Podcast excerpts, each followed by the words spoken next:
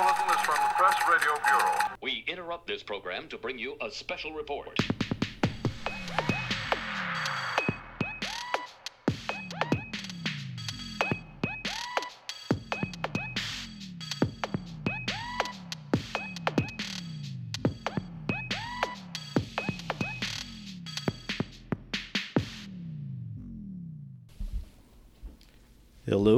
Welcome to the Frame Lab podcast with Gil Duran and Dr. George Lakoff. Hey, George. Hi, Gil. Well, we've been on a little bit of a hiatus and a lot has happened in the meantime. Um, most urgently, the midterm election just took place uh, this week, and we got a lot of news out of that, George. So I guess the first thing I want to ask you, and that our listeners are probably interested in, is what are the parts of the result of this election that we can celebrate? And what are the lessons or the cautions we should pay attention to out of this cycle as we head toward 2020? First, let's start with what's the good news? What can we celebrate? The very first thing that occurred to me is that Adam Schiff is going to be head of the Intelligence Committee in the House. And that means he's going to be able to subpoena all sorts of people connected to the Russia investigation to testify under oath. That will happen January 4th. That is very good news, very interesting news, and um, will be, uh, you know, in the front pages, um, you know, for some time because Adam Schiff is a very thorough um, and smart guy. Uh, and it's amazing to see the chairmanship of the Intelligence Committee going to him. For the first time in two years, we have a real check on presidential power. Uh, not only can we investigate, can Democrats investigate, but uh, they can keep Trump from doing all kinds of things that he may have been able to do with a Republican House of Representatives. And so I think this was a real nightmare scenario for the Republican Party because this is now, you know, while, while they had all the power, they could let Trump get away with whatever they wanted. But um, now that they've lost a big chunk of that power, uh, they're going to have to deal with Democratic power. And um, it's better for the democracy, I think, to have this balance. But Trump has been busy claiming victory. You know, the first thing he did when this election happened was go out there and say that this was a great result and that he was happy with it, which obviously is completely untrue. You know, Trump wanted to see the House and the the Senate go, go even redder. Um, but you know, you, you never want to lose a House.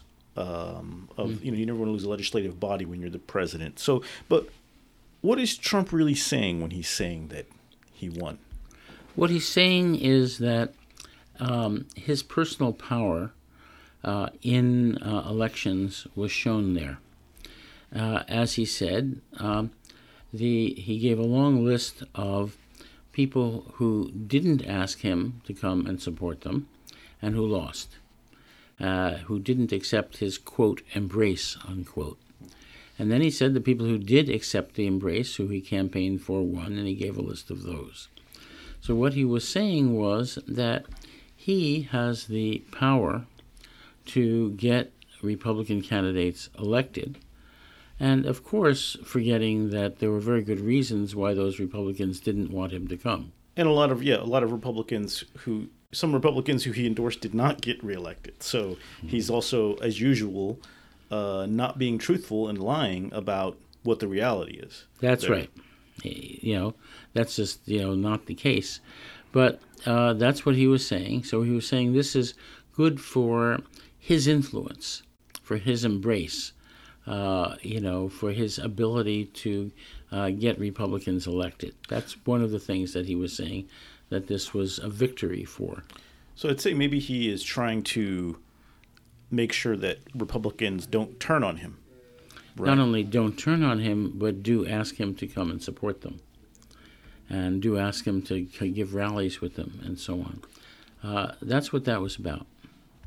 At the same time, I think another thing he was saying, and this was kind of borne out in some of the news stories, was that although the Republicans had a bad night because the Democrats got the House back, if you look at the history, it wasn't as bad as it could have been.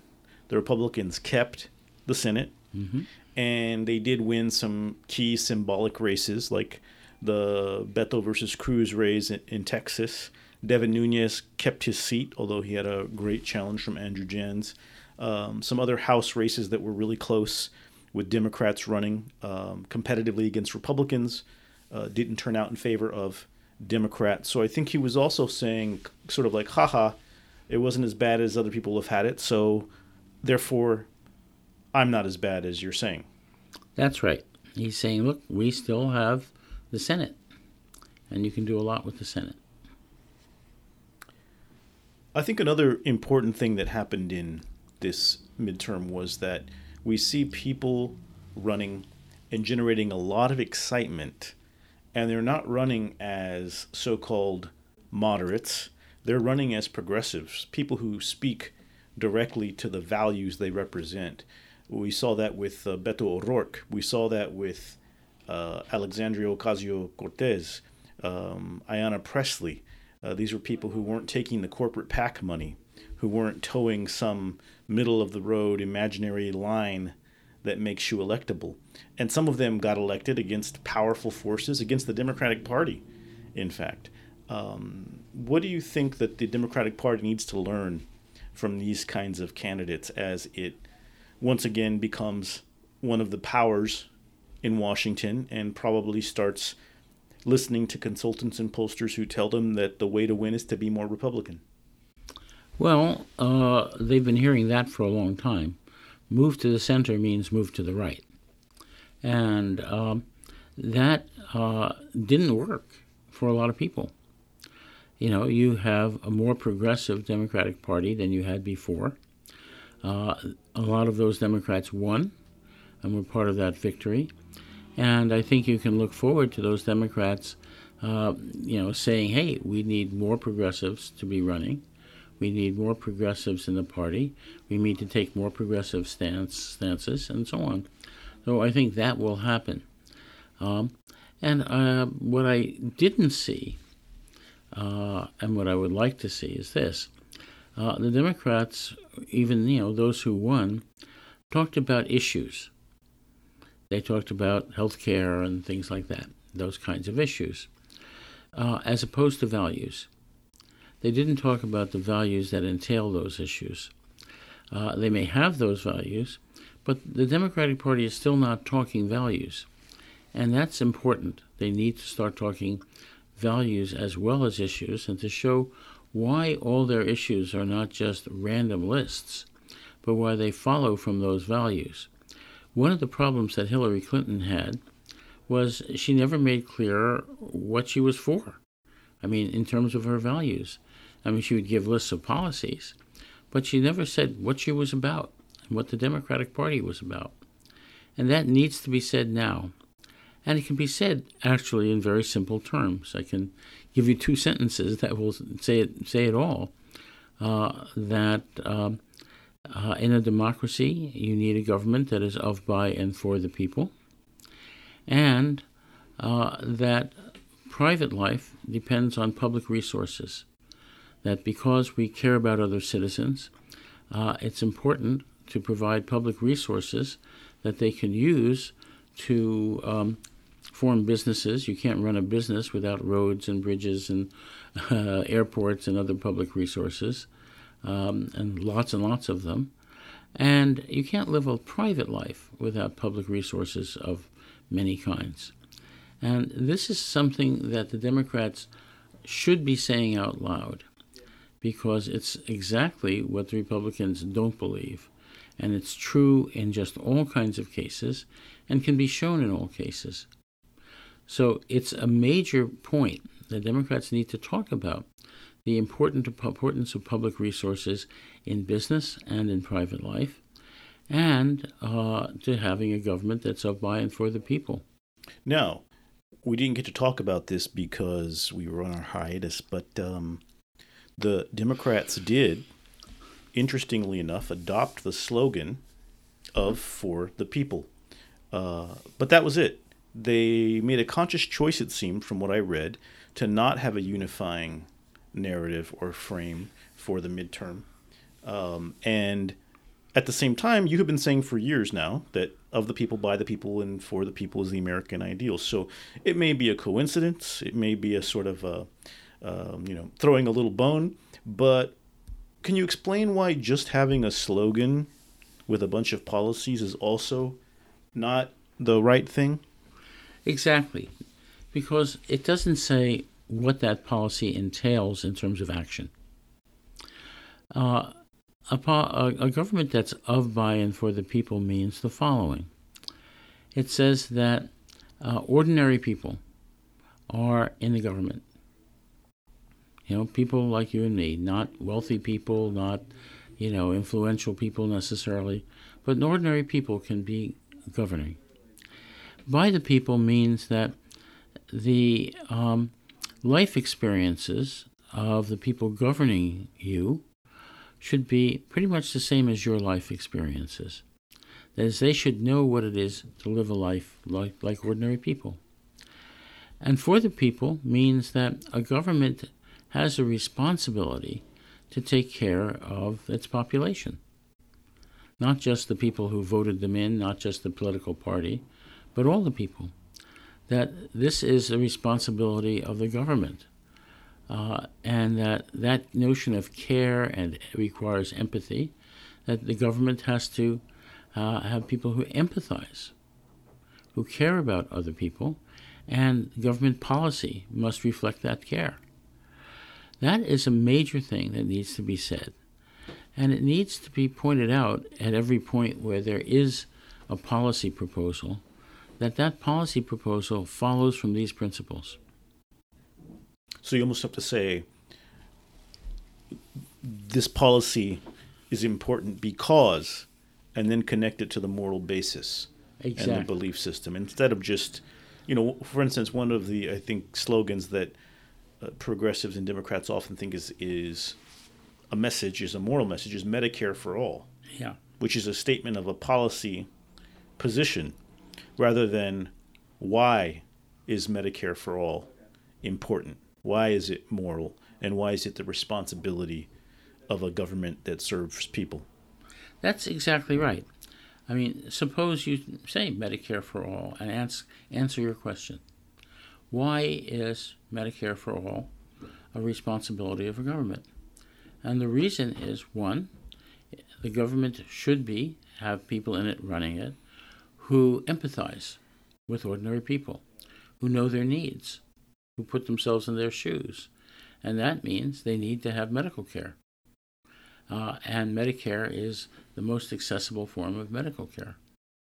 Uh, Medicare for all means automatically you have medical care.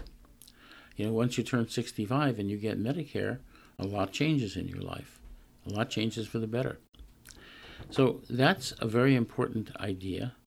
Uh, another one uh, is that when you say it's for all, what you're saying is that everyone equally is a citizen who the government is responsible for, even if they're wealthy, even if they could afford medical care and can't afford it, they're citizens, you know, and especially most people who are middle class uh, and you know uh, below the poverty line and so on often can't afford medical procedures especially when you see how expensive many medical procedures are. So it's about understanding also the effect that it has on people's lives. And I saw today there was a story. Uh, I think Fox News had attacked Alexandria Ocasio Cortez because she cannot afford an apartment in Washington, D.C. until her congressional salary kicks in. Maybe they don't understand that a lot of people can't afford an apartment in a lot of places on the salary that they're making currently. Well, one of the interesting things um, about the right wing is that they often take care of their own. Uh, they help people uh, go through law school for the Federalist Society, will help people who are going to join the Federalist Society go through law school. Uh, and, um, you know, one of the major right wing think tanks um, built uh, an apartment building in Washington for 100 interns who couldn't afford Washington prices. I mean, there is on the right uh, what I've called in group nurturance, in group care, that is taking care of their own. And there's a long tradition of this. So we've gone over some of what there is to celebrate, and we've sort of talked a little bit about what some of the warning signs are, but let's go a little deeper into that. One of the things we saw in this election, which many Twitter personalities and others had predicted as a blue tsunami, we didn't exactly see that. We did see uh, a wave of elections that returned the House to Democratic hands, but uh, there was not a, it was not the case that the Democrats won every single race because people are so tired of Trump. What we saw was that the Republican base is still sticking with Trump. He has a his message has a tremendous power over them. Um, so, what is it that Democrats need to do in the next two years to account for the amount of power that Trump has over the Republican base? Well, first, they need to understand uh, what it means to be a conservative, what it means to be a Republican, and what worldview Trump has. And that is what I've called a strict father worldview. Uh, that worldview uh, has a moral hierarchy associated with it a hierarchy of who's better than who, who is more worthy than who. Uh, it's um, and it has to do with who has won out over history. Uh, so you get things, you know, who are the winners versus the losers.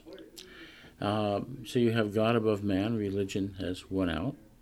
Uh, the rich above the poor, so the assumption is they earned it, uh, and so on. You have uh, other things like that, uh, adults above children. you have um, whites above non-whites, men above women, straights above gays, and so on in this hierarchy. Uh, it, and, and also um, uh, Americans above non Americans. So you can see the kind of jingoism that follows from this, the sexism that follows from this, the racism that follows from this, all in that same moral hierarchy. But if you go down that moral hierarchy, you make a list, which I've done uh, in an essay I've done um, that is called uh, The American Idea, Idea and Its Antithesis. If you make that list, you can see that Republican legislation fits that list. All Republican legislation fits that list. And that's a very sad thing. It's a sad thing that those views of winners being better than losers uh, is part of Republican uh, not just ideology, but Republican legislation. Another thing that we're going to have to account for is the power of things like gerrymandering, voter suppression, the constant lies that the president is telling and that the media is repeating ad nauseum until it becomes confusing as to whether something is real or not because you've heard it repeated so many times. Um, so it's not really going to be a fair fight in 2020. We can in- expect everything we've seen so far to really ramp up and increase in its intensity. Right now, we're watching as the White House put out a doctored video to make it look like the CNN reporter Jim Acosta had uh, assaulted uh, a, a White House staffer when in reality they had had some outside group speed up the video to make it look like something completely different happened. And we are now seeing, if you look out there on the, the technology websites, etc., the advent of the fake video, where you will see something with your own eyes that will actually be fake, computer generated, or edited. And so it's not going to be uh, a change in Trump's behavior. I think we're only going to see an intensification of what he's been doing so far. And it is frustrating because we have some of our pundits out there, people who write for papers or on TV, always wondering why the Trump voters are sticking with Trump. Always asking the same question. Today there was an op ed in The Guardian. It was, uh, why are white women voting Republican? It's because they're racist and because they're uh, having to uh, vote for Republican in order to try to avoid the sexism of Republican men, but they still don't um, people aren't seeing the full breadth of the hierarchy that's at play here and not understanding the metaphor that's at play. And and I think that's really frustrating. We we say it a lot, we put it out, out there a lot, but it's frustrating because it's hard to see how you really solve a problem if you don't understand the problem. Well, as I've been saying and writing in various books for a long time, uh, starting with Moral Politics in 1996, uh, in the political mind since then, and so on. Um, there is in the country about 37% plus or minus 2, and has been since Goldwater lost with 37% in 1964. Um, there's been that many people who have strict, strict father morality at home. And that strict father morality at home translates into politics. And it's not just men, it, there are women who, uh, you know, Trump said it very interestingly uh, in his press conference. He said, uh, Women want to be protected. They need, you know, uh, strong protection and so on. That's why we need ICE at the border to protect them from the hordes coming over trying to, uh, you know, uh, uh, rape them and um, murder them and so on. I mean, this is something that Trump is very much aware of. There is a view among many women that they need the protection of someone uh, who is who has strict father values. It's not just men there's a lot of women who have the same values as their as their husbands. Uh, this week, I had a relative of mine, a cousin who I don't know very well, post after the election. I proudly voted red, which was news to me. I'd never asked about her politics before, but it was striking because this is someone who grew up on welfare, has a parent who's an undocumented immigrant, and who has a lot of relatives who are gay, lesbian, bisexual, and even transgender. And it was interesting to me to see that she has adopted Trump as her uh, her her ideological belief. But there are two things that I think stood out to me that helped me understand it a bit better. One, uh, she's married to a guy who's in the military, who's obviously very strict father um, oriented and very clearly pro Trump. Um, Two, she grew up in an impoverished family but went to college and uh, became a professional and probably views herself as someone who did it all herself. Although I can assure you that there were public grants and other opportunities afforded to her that come from our um, American system of providing something there for people to have opportunity and get ahead.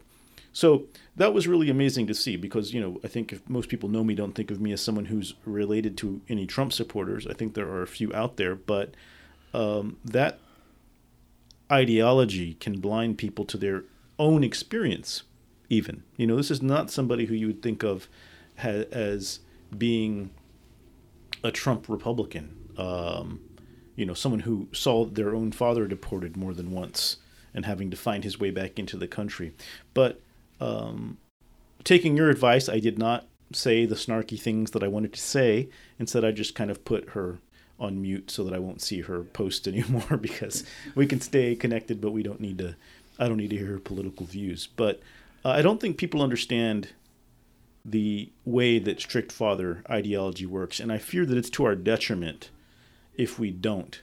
Uh, if, if, Democrats don't dig a little more deeply and figure out um, not for the purposes of pandering to it, but to to understand what it is you're dealing with, how it works, and how it affects people who are swing voters and have some of that strict father ideology in them, but also have progressive ideas and an openness to progressive values, which unfortunately they never hear from anybody in the Democratic Party. Well, um, you raise a lot of issues there.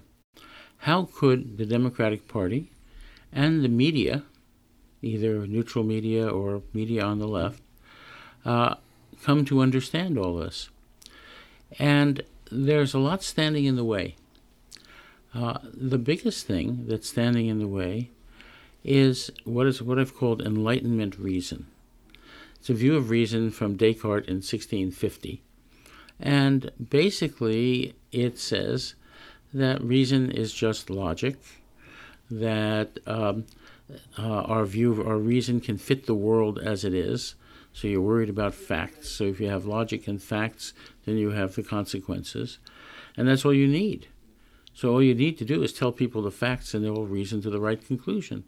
That's why you have the Democrats, you know, constantly saying, here's this fact, here's that fact, here's another fact, etc., without explaining the values behind those facts, why those facts are important, uh, what they entail, and so on. Now, in order to do this, you have to understand the failures of Enlightenment reason. Uh, one of the major parts of reason is framing, as we keep talking about. Uh, framing is not in Enlightenment reason. It has to do with how you understand the situations that you're in and alternative ways of understanding them. That is, there are alternative frames for understanding situations. The other thing that is missing is metaphorical thought. And this is something that I've been writing about since 1980. Uh, the book with Mark Johnson, Metaphors We Live By, is now in the top 20 uh, of uh, all social science books in all fields ever in terms of uh, the um, uh, number of, of citations. So we, you know, the idea uh, that put forth first the idea that we think metaphorically, and that's largely unconscious. We don't usually know it, but we think metaphorically. In in the simplest of cases, uh, when you say turn down the TV, it doesn't mean throw it on the floor.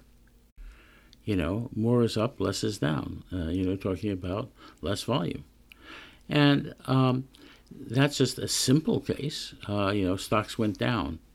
You know, they didn't throw the stock stock pamphlets on the floor. Uh, you know, more is up, less is down. That's a simple metaphor, but there are thousands of them that are unconscious that we use every day. And strict father morality in politics is based on a metaphor that the nation is a family. And we see that a lot. And people have been saying, in, in, terms of the way Trump has been treating the press, he's acting like an abusive father who expects his every command to be obeyed. And while that might be a turnoff to a lot of us, mm-hmm. there are certain people with whom that behavior resonates and is, in fact, the way it is supposed to work. 37% plus or minus two, which is his base. Someone asked on Facebook, actually, they asked, Do you think that that number is increasing? Um, it may be. Uh, I don't know. Uh, it may sometimes go plus or minus. The plus two would go to 39%, could go to 40, and so on. So it could very well be increasing. It's not increasing that much. It's not, you know, uh, going to 50% or, you know, probably not even not 45%. But it could be increasing into the low 40s. From where we stand now in November 2018, do you think it's possible for Trump and the Republicans to win in 2020? Yes. I think it's very possible. That is, if he starts out with 39% of the vote, he only needs uh, another 12%.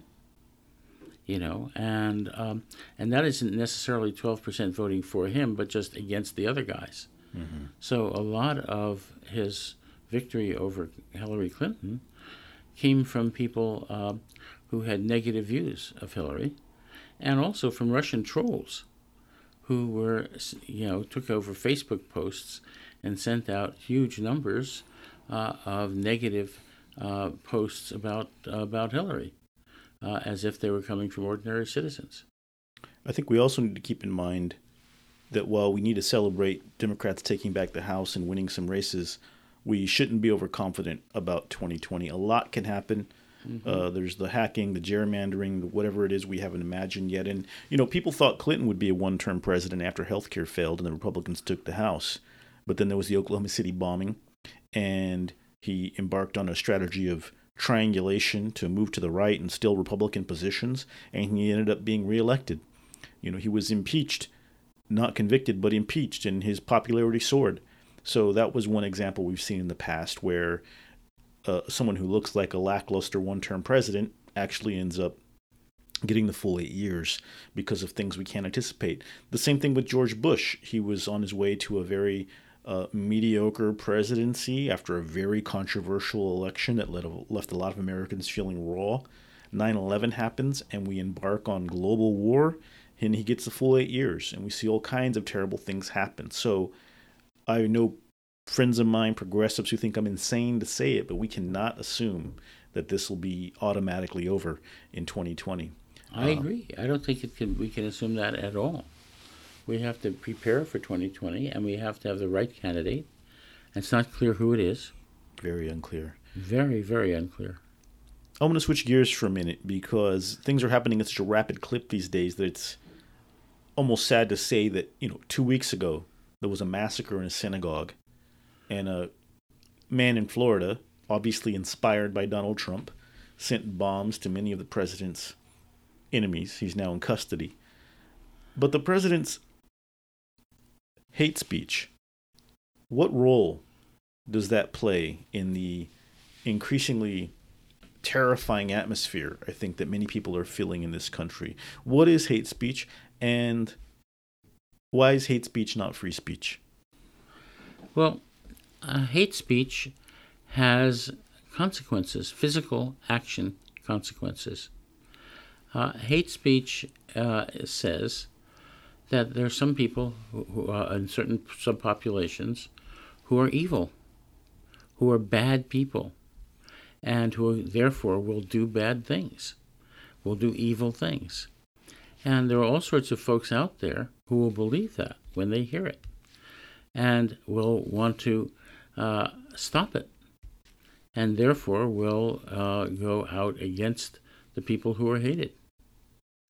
Uh, so, for example, uh, you had uh, the massacre in the synagogue, and that was based on, uh, you know, all sorts of attacks on George Soros, for example, or attacks on Jews as globalists trying to take over the world and things of that sort that you got in uh, the right wing um, uh, social media. There was lots of it there. And there was somebody with guns who was listening to it and thought that what he needed to do to save the world was to eradicate Jews. He went out and shot people, killed them. I mean, this is what hate speech does. Hate speech uh, activates the idea in people's brains that there are other people, uh, other groups of people, not just individuals, other groups of people who are evil. And if they want to be good, they have to act against those people in order to uh, show what good people they are. That's what hate speech is about. It's about, you know, putting forth and provoking action against innocent individuals. It's a disaster. It's a horrible thing. Well, that's an important point you make because one of the ways pe- people push back is by saying, well, who gets to define hate speech? What you're saying is hate speech. I feel traumatized. But there actually have been some definitions of hate speech that are pretty straightforward and reasonable. And in other countries that are enlightened democracies, there are definitions for hate speech. Yeah, exactly. And this is something can, that can be done. Uh, we can talk about what it what hate speech is. I've done that, but it has to do with the provocation of action. That is action against an innocent population. And so it's it's also about a group of people, right? Yes. Whether it's Jewish people or African American people or gay people or transgender people, it's fomenting the hatred and action against them because of their identity. That's exactly right. Because of who they are in some group. And uh, that is, you know, disastrous, ghastly. Uh, and of course, the claims are usually false. Yeah. So you know another thing. That but some, even but even if they were true, even if uh, you know you had speech that said there were really criminal, awful people who are out there who are worth hating, and I can think of some. You know, it doesn't mean you should go out and shoot them. It doesn't mean you should go out and attack them. But that's what hate speech suggests. It suggests if you're a good person, you should be willing to go and attack the evil people. You told me a story recently that was very interesting because I had told you that on, on Twitter a guy named John Stokes had said he had read your essay and said, "Well, I don't think George Lakoff has ever been punched in the face, or he would know the difference between hate speech and a fist." Um, he made a point to say he wasn't suggesting that anybody actually punch you, but uh, I asked you, George, have you ever been punched in the face? And you said you hadn't, but you had been punched in the back. Can you talk a little bit about that experience and what it was based on? Well, sure. Uh, when I was growing up, um, I was Jewish. I'm Jewish, um, and from the time I was in grade school, uh, my route from school to home intersected with uh, the route from a Catholic school to my neighborhood.